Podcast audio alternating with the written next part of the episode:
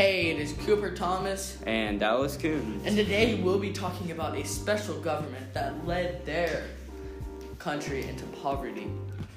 Imagine waiting in line for hours to get food, but when you like get there, there could be no food, or you just have the money to buy the food.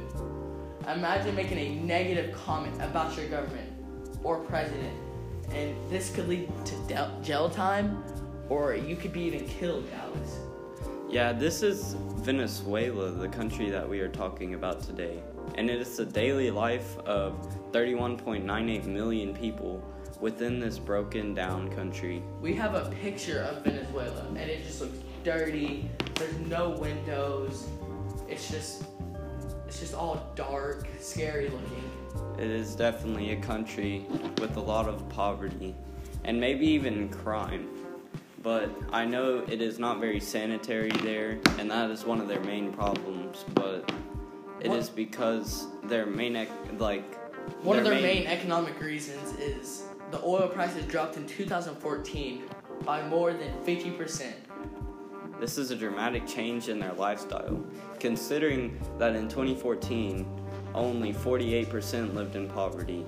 But now in 2019, 42%, uh, Uh, it went up 42% in only five years. Another economic reason is because their government is run by a socialist leader by the name of Nicolas Maduro. He ran them into a dark, deep, deep path that they just can't possibly get out of because their government isn't trying to help them in any way or form. They just have plenty of oil and plenty of everything that they need to make money, but they just can't do it. I even asked my family about Venezuela, and I got a whole bunch and a variety of answers about like what they said about Venezuela and what they know about the country. One of like the main thing I've heard was their infrastructure was terrible. They didn't have a lot of money. They were just ran down.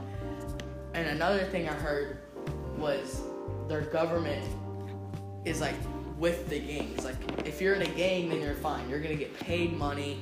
You're gonna be all right. And then and then if like the government needs someone to like kill or anything, the government will just go to the gangs, and then the gangs will kill them. It's just as easy as that to kill someone in Venezuela.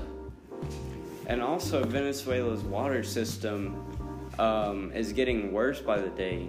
Even New, even New York Times jumped it, jumped in a investigation about their water, and they found large amounts of bacteria. Most of the population has to take water out of a pipe that leads to some ponds and even rivers, which can carry lots of diseases. This is a dramatic decline in what they lived in before. And the average person right now is getting paid $8 a month. Just $8. And that here is literally like a cent. And their jobs are just like not good at all. Like you just go work and work and work all day. And the US, the United States is trying to help them. Like we're trying. But Venezuela just won't take our offers like food, water, shelter, plus medical care. But Venezuela does not want our help. Most of Venezuelans think the US is the problem because of their government telling them and making them believe it. But they're falling for the tricks and how they're going with their life. And they're shifting to the blame in the USA. Imagine us like bringing them into our country. Um, well, I can definitely see, like, maybe why we would, but I don't think the Venezuelan people. The government Want let us. it- let 'em. Yeah, the government would, wouldn't let them escape anyways. If they heard they were escaping, they'd get the gangs again and they'd just go kill them. Yeah. Just- we're trying to help them like with food and stuff. They just won't take it. But I've seen in like Africa, they make these like plane things that are like light, and they travel to destinations where they drop off food, water, medical care, like all this stuff that the Venezuelans need.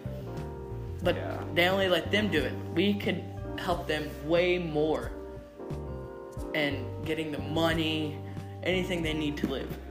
And um, what do you think about their money? Their money there is like terrible. Yeah, it's it's Like, food- practically worthless now. Food doll, food there is like a hundred dollars here.